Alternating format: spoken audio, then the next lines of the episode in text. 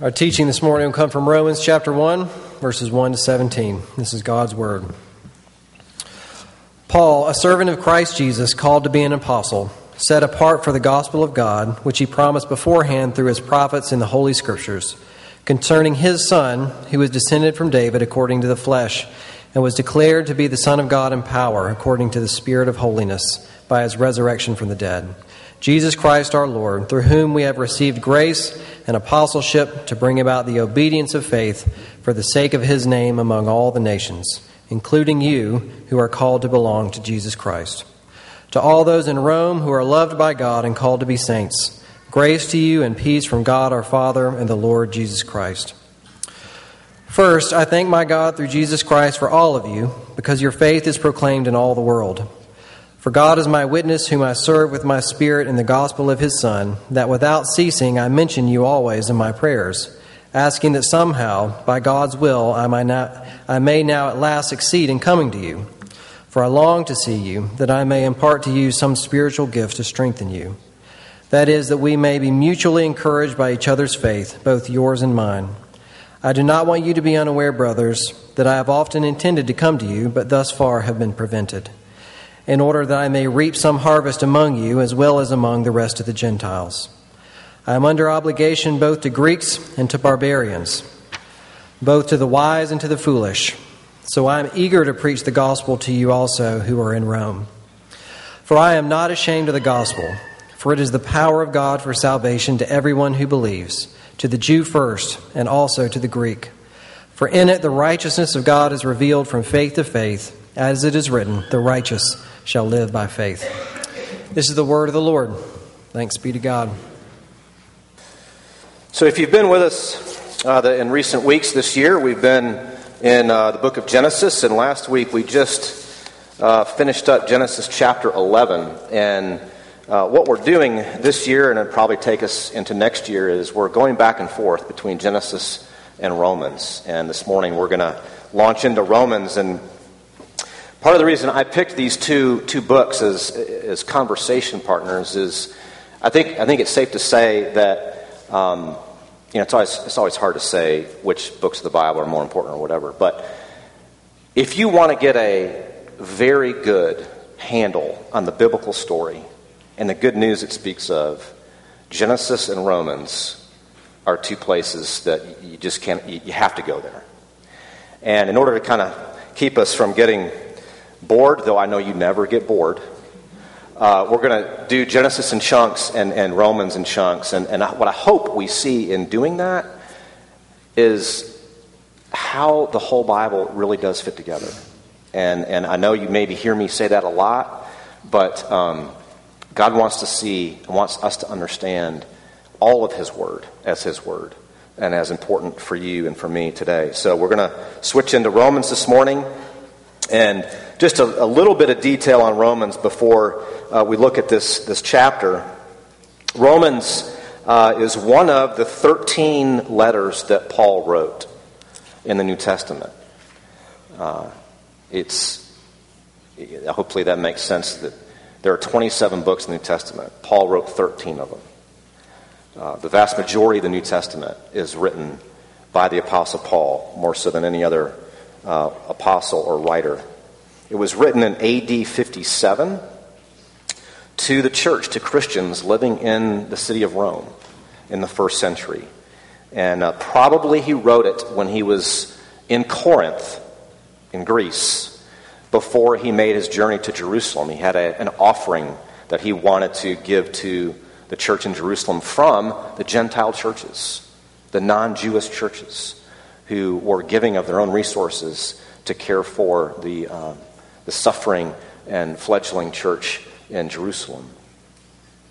In it, Rome, Romans was written after 1st and 2nd Thessalonians, Corinthians, and Galatians, but then it was written before Philemon, Colossians, Ephesians, Philippians, and 1st and 2nd Timothy and Titus. So it's this massive work of the apostle that he wrote pretty much right in the middle of all of his letters.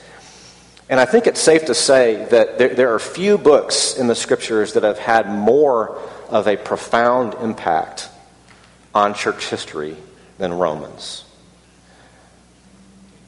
And I was, as I was preparing and reading, one of the commentators I read uh, just made this, this very striking comment that for us to open up these, these, this book and the words that we will read and study in this book, we, we are exposing ourselves to something that could radically change you, that could turn your life upside down. And it's done that in the past.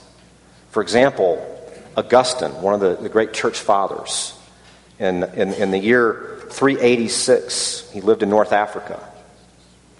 He was converted reading this book. In reading Romans chapter 13 and the words written there, this great church father who has had untold influence on the life and history of the church comes to know Jesus and his life is radically changed. Martin Luther in 1513, before what we now call the, the Protestant Reformation, uh, was plagued by this one verse in Psalm 31 when it says, In your righteousness, deliver me. And he was confronted with this one verse that God that says, God, in your righteousness, deliver me, and yet he's confronted with, but I'm not righteous. How is it possible for God to deliver me and God still be just and righteous? And it's actually Romans chapter 1, verse 16 and 17 that broke into his life, through which God spoke to him and said, What I'm telling you here is there is a righteousness that I'm giving you. And we'll skip to see that a little bit this morning. And then a couple hundred years after Martin Luther, John Wesley in the 1700s, reading of Luther's uh, work, reading his commentary on Romans, experiences the same change. It's amazing to see how God has worked through this book in the lives of his people throughout church history. And so I'm hopeful and something that we can pray for as a community that God would do that among us as we work our way through this gift of of this book. As we come to verse 1, notice what it says Paul, a servant of Christ Jesus, called to be an apostle. I just want to stop there and, and give us a little sense of who is this, this man, Paul. Uh, Paul, uh, you can read about him in Galatians chapter 2, also in Philippians chapter 3, where he describes his past. He's a Roman citizen by birth, but he's also a Hebrew of Hebrews, he refers to himself. Uh, he was a Pharisee of Pharisees. He was um, excelling beyond those his own age in Judaism and his understanding of the law of God. Uh, this is no uh, fly by night uh, religious person. This Paul was the top of the, of the class. He was the cream of the crop, so to speak. And yet, here he describes himself as a servant of Christ Jesus. It's an incredibly humbling title. He's a servant. In other words, what he's saying is, I'm writing to you as one who I have no rights of my own. I don't belong to myself. My life is utterly and totally shaped and guided and moved by this Christ Jesus. I belong to him. I am his servant. But then he says, at the very same time, he's called to be an apostle. Well, that's, that's a title of great authority. So at the very same time, Paul is introducing us to this idea that he is a servant of Jesus, but with great authority as an apostle. The best way to think about an apostle is what we would today call power of attorney. When you're called as an apostle, you are sent to speak on behalf of the person who sent you, as if that person were there. That's how close the connection is between the apostle and the one who sent him. He's sent to speak on behalf of Jesus. And what is he sent to do? Look at end of verse 1. Set apart for the gospel of God. And right there, that phrase, the gospel of God, is what I want you to think of as the theme of Romans. The theme of this book is the good news of God, God's good news for the world. And the rest of it unfolds what this gospel of God is. And on the one hand, it's, it's the most simple thing that a child could grasp. And on the, on the other hand, the depths and riches that we will come across in this book are beyond our capacity to fully fathom. The gospel of God is the theme that we're going to discover and, and look at over the, the weeks ahead. But in these opening verses, as you would expect, the introduction to a letter, Paul actually draws out for us some of the main central themes that we'll see again and again as we work through the book. And so, what I want us to see here this morning, Paul helps us to see that this gospel of God that he's set apart to proclaim, it's first of all historic. It's nothing new. It's historic. It is relational and it's powerful. So, first, let's look at the idea that this gospel of God that He is set apart to proclaim is historic. I want you to note a couple things here in verses 2 to 5. Notice, first of all, in verse 2, that this gospel of God, verse 2, God promised beforehand through his prophets in the, in the Holy Scriptures. That is, the Old Testament has in it this good news. That this good news, the gospel of God, is promised beforehand. Here, Paul echoes what Jesus himself says in Luke 24, verse 44, when he says that the law of Moses and the prophets and the Psalms are written about him. So, first, I want you to notice it is promised beforehand. But second, notice verse 3. What is promised. Who is it about? Concerning his son. That is God's son. And what do we learn about this son? First, we notice here that he was descended from David. That's why I had us read from 2 Samuel chapter 7 earlier. He's descended from David according to the flesh. And that term flesh we'll come back to as we work through the book. Uh, I'll comment on that in just a moment. And then it says, he was declared to be the Son of God in power according to the Spirit of holiness by his resurrection from the dead. This Son being Jesus Christ our Lord. Now, briefly, what I want you to see here, there's a, there's a contrast. Jesus, who is this gospel, who is the good news, was descended from David according to the flesh. That is, describing who Jesus was as a man. That his lineage is connected to that Old Testament story. But also notice that he is resurrected. He's declared to be the Son of God. So he's Son of David and Son of God at the very same time. And he's declared to be Son of God according to the Spirit, that is, the Holy Spirit, through his resurrection. Now, what I want you to just highlight here, we're being introduced to who Jesus is. We're being introduced here in the opening verses to the content of the gospel of God. It's not information, and as we'll see in a moment, it's a person. And what Paul is helping us to see here are the two stages of Jesus' ministry.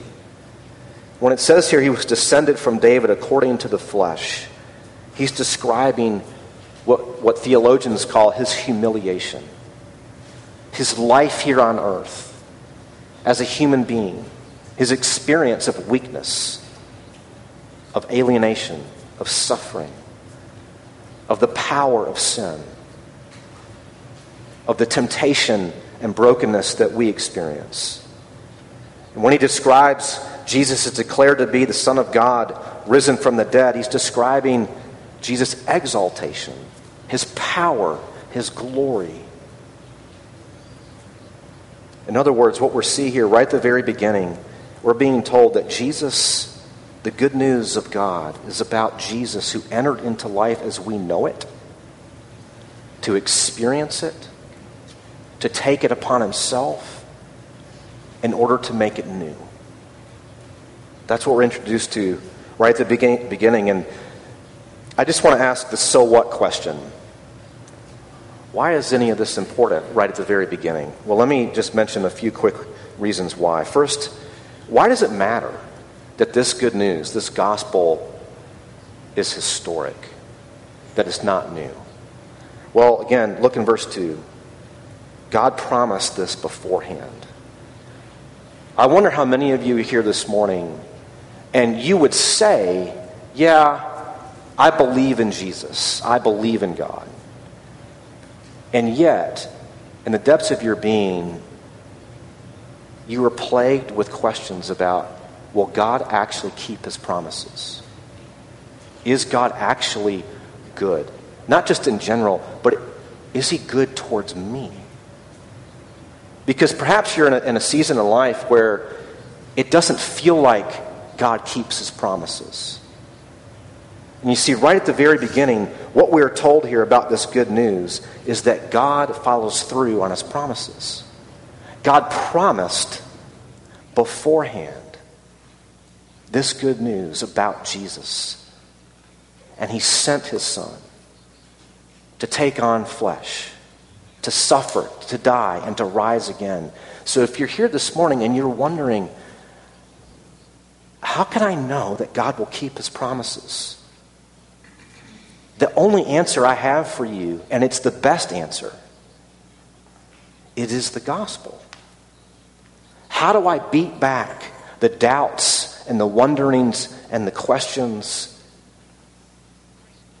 The only way to do that is to return back to this, this promise, this gospel that was promised beforehand about this person, Jesus, given for sinners. But secondly, notice it matters that it's historic because it's from the Old Testament that we discover the kind of people that Jesus came to save. Think about that for a moment. When Paul wrote this letter to the church in Rome, they didn't have our New Testament. Some of them maybe didn't even have the Old Testament. But if they had anything, it was the Old Testament. And if you go and you look at, for example, Hebrews chapter 11, where it just lists a bunch of characters from the Old Testament, or if you just spend some time flipping through the pages of the Old Testament, I wonder how many of those people we would see in our churches today. Think about this. David, he's the king. He sees a woman. He wants her. He gets her. He actually has her husband killed. And he's one of the main characters in the whole Bible. Or take Abraham. He lies about his own wife in order not to have to face perhaps death from another king because his wife is beautiful. He's kind of a scoundrel, doesn't have much courage. Or take Samson. Samson's listed in Hebrews chapter 11 in, in the hall of faith, if you will. He was a seedy guy. You see, the Old Testament helps us to understand what grace is. The Old Testament helps us to see who it is that Jesus came to save. It teaches us that the gospel of God is for the sick, not the healthy. But lastly, uh, it's also about a person. It is about Jesus. In other words, this gospel of God that is historic is much more than about a teacher or an example. It's much more than about good advice or what to do. It's about who God is and what He has done for us. So it's a, it's a historic good news. And because it's about a person, what that means is it's inherently relational. Let's look at that, that it is relational. Now, think for a moment with me. Paul here, he's writing to Rome. And if you can, try, try to think, uh, get your history hat on for a moment. At this time, Rome is the center of the known world. It is the most powerful city known to man. It is the seat of government, it's the seat of the arts, it is the seat of everything of power, of progress. but it is also full of idolatry. Just like in Athens, where you had the, the Parthenon and, and the, the Greek gods, well, the Romans had all of their gods, and they were fine with as many gods as you wanted to have. And yet, what do we notice? There are Christians there. The church is present there. God's good news is breaking into a place like Rome. And notice, just briefly, the bond that Paul feels towards these Roman Christians. Notice in verse 8, he's thankful for them of what God has done in their lives. Notice he prays for them. He longs to be with them, to, to share in the mutual riches of the gospel. Now, what we're going to see as we work through this letter, Paul is here is talking about the results of what this gospel does in our lives. It does essentially two things it creates a brand new bond, a brand new relationship between sinners and God, and then a brand new relationship between sinners one to another, between Paul and these Roman Christians. Notice how he describes them. Now, I want you to remember, too, I, keep, I want to keep hitting this. Paul's a Jew. Saying these things about Roman Gentiles. Those two groups of people did not mix. They were not friends. And so, listen how Paul describes them what has happened, who they are now in light of this good news. Notice he says, verse 7, he says, They are loved by God. To all those in Rome who are loved by God. Verse 7, the second half Grace to you and peace from God our Father. He's saying that God is now their Father, that they are His children. Verse 6, a little bit above, and the reason that they are loved by God and they are now His children, He is their Father, is because they belong to Jesus. Verse 6, when he says, including you who are called to belong to Jesus. Paul understands that who these people really are is not defined and limited by their race or their ethnicity or their background. It's defined by this good news. But then notice, not only is their relationship profoundly changed with God, his relationship with them has changed. Look in verse 13. He calls them brothers. Looking again in verse 7, when he says, Grace to you and peace from God, our Father. He understands himself to be a part of that same family with these Gentile Roman Christians. And then verses 11 to 12, Paul wants to share in the riches of the gospel with them. He says he longs to come to them that we may be mutually encouraged by each other's faith, both yours and mine. Think about this. This is the Apostle Paul saying to these Roman Christians, I need you in my life. I need to be encouraged by what God is doing in your life. My being an apostle doesn't mean I'm exempt from this mutual shared life and encouragement that we have in this good news, in this gospel.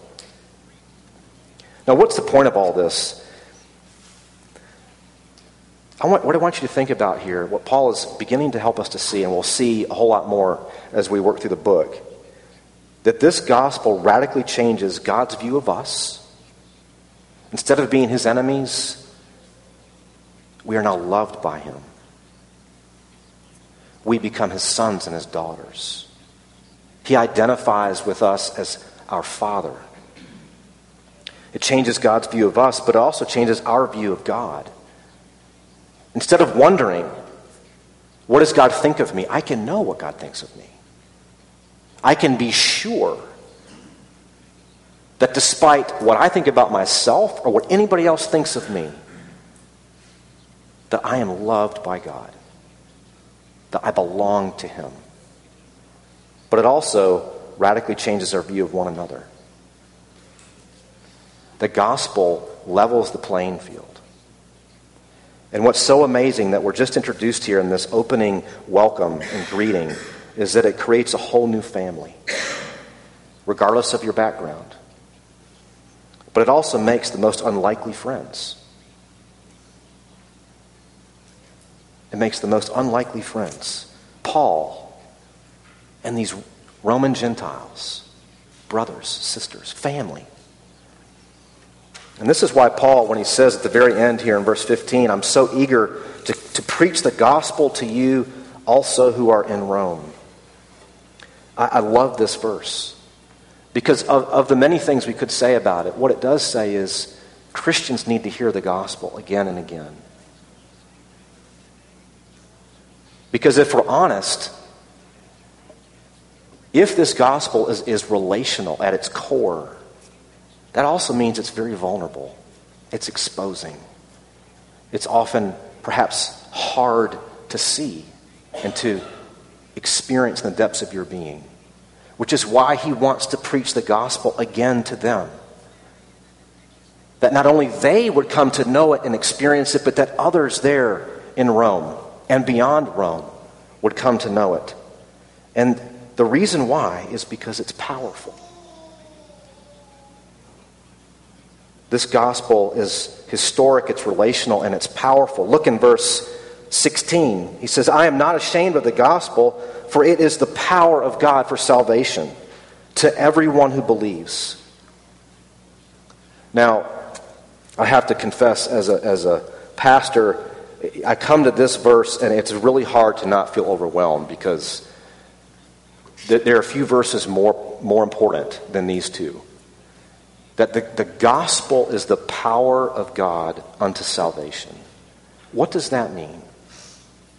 What that means is it is this message concerning God's Son. That is where you experience and discover the power of God.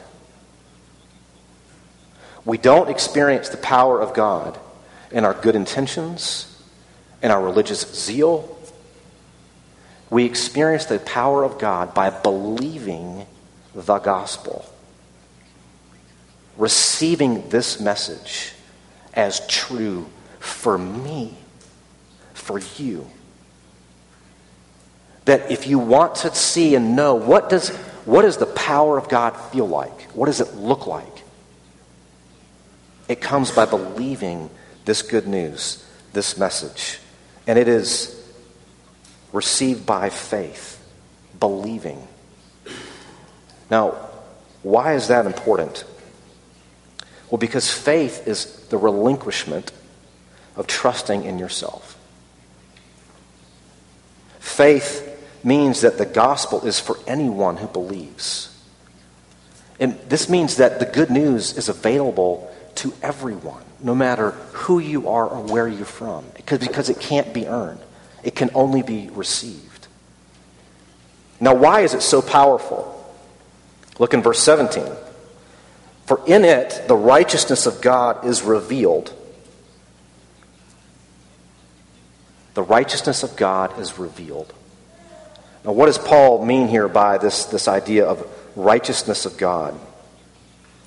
Uh, there are at least three options.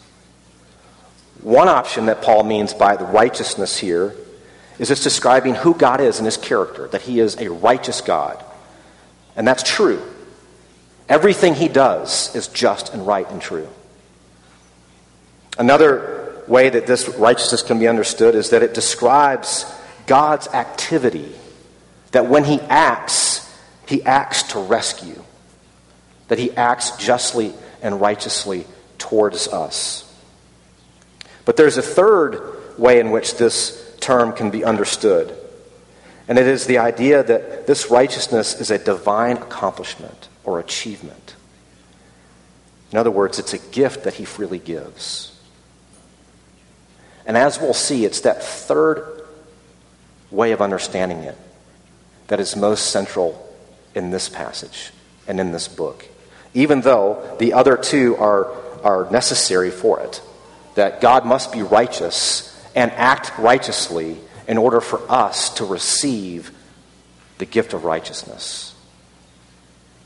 John Stott puts it like this The righteousness of God is God's righteous initiative in putting sinners right with himself by giving to them a righteousness which is not their own, but his. Now, let me try to give you an image to think about this. If we had to kind of bring the, the, the idea of righteousness into our everyday experience, think of it as a validating performance record. That your righteousness is a validating performance record. It is a record that validates you, that says you are either okay or you're not okay. And on the basis of that validating performance record, certain opportunities may open up to you, or certain opportunities may be, be uh, forbidden from you, or closed off from you. And what we're being told here is there is a righteousness in the gospel that is contrasted with our unrighteousness, our validating performance record that you don't want anybody to see. But it's also contrasted with our righteousness. That is, our validating performance record that we do want everyone to see, that we'd be proud of.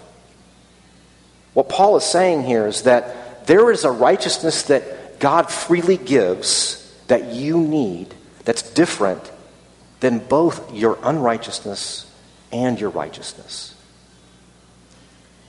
That what we need is a divine righteousness that is a gift that we can't earn, that's given through faith.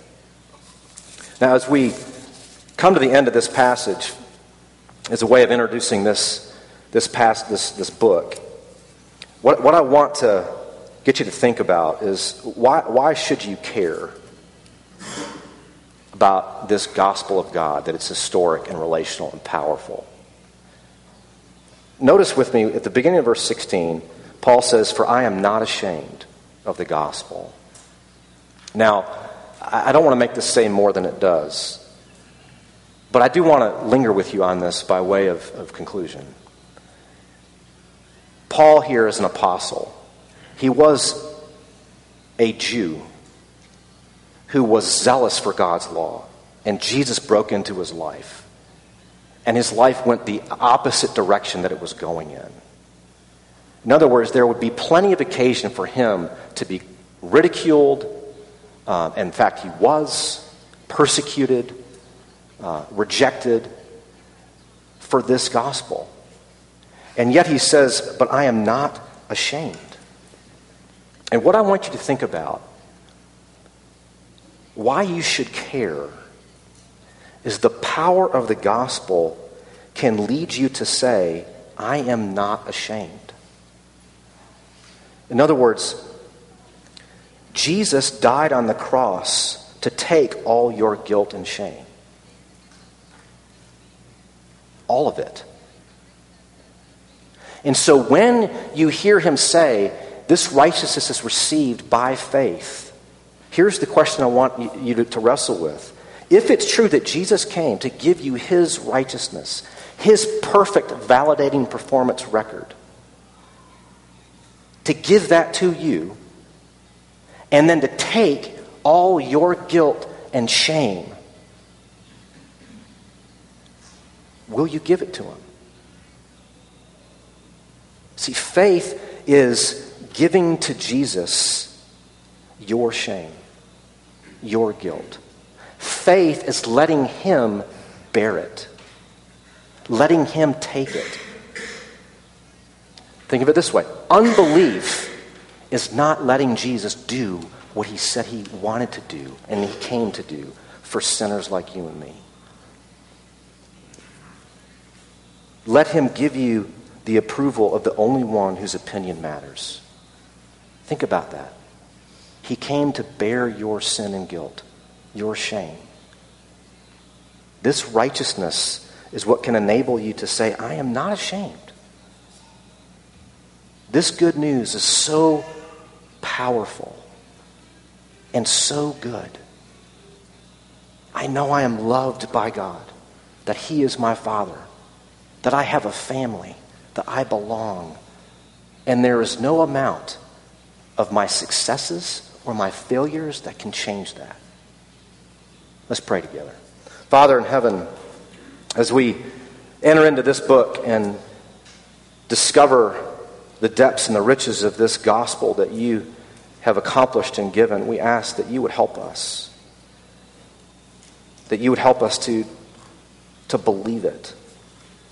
That you would give us faith to lean on you, to cast our cares upon you, to receive from you the promises and the gift of Jesus and all of his righteousness.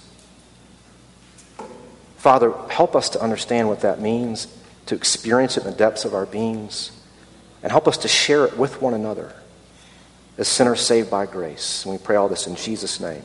Amen.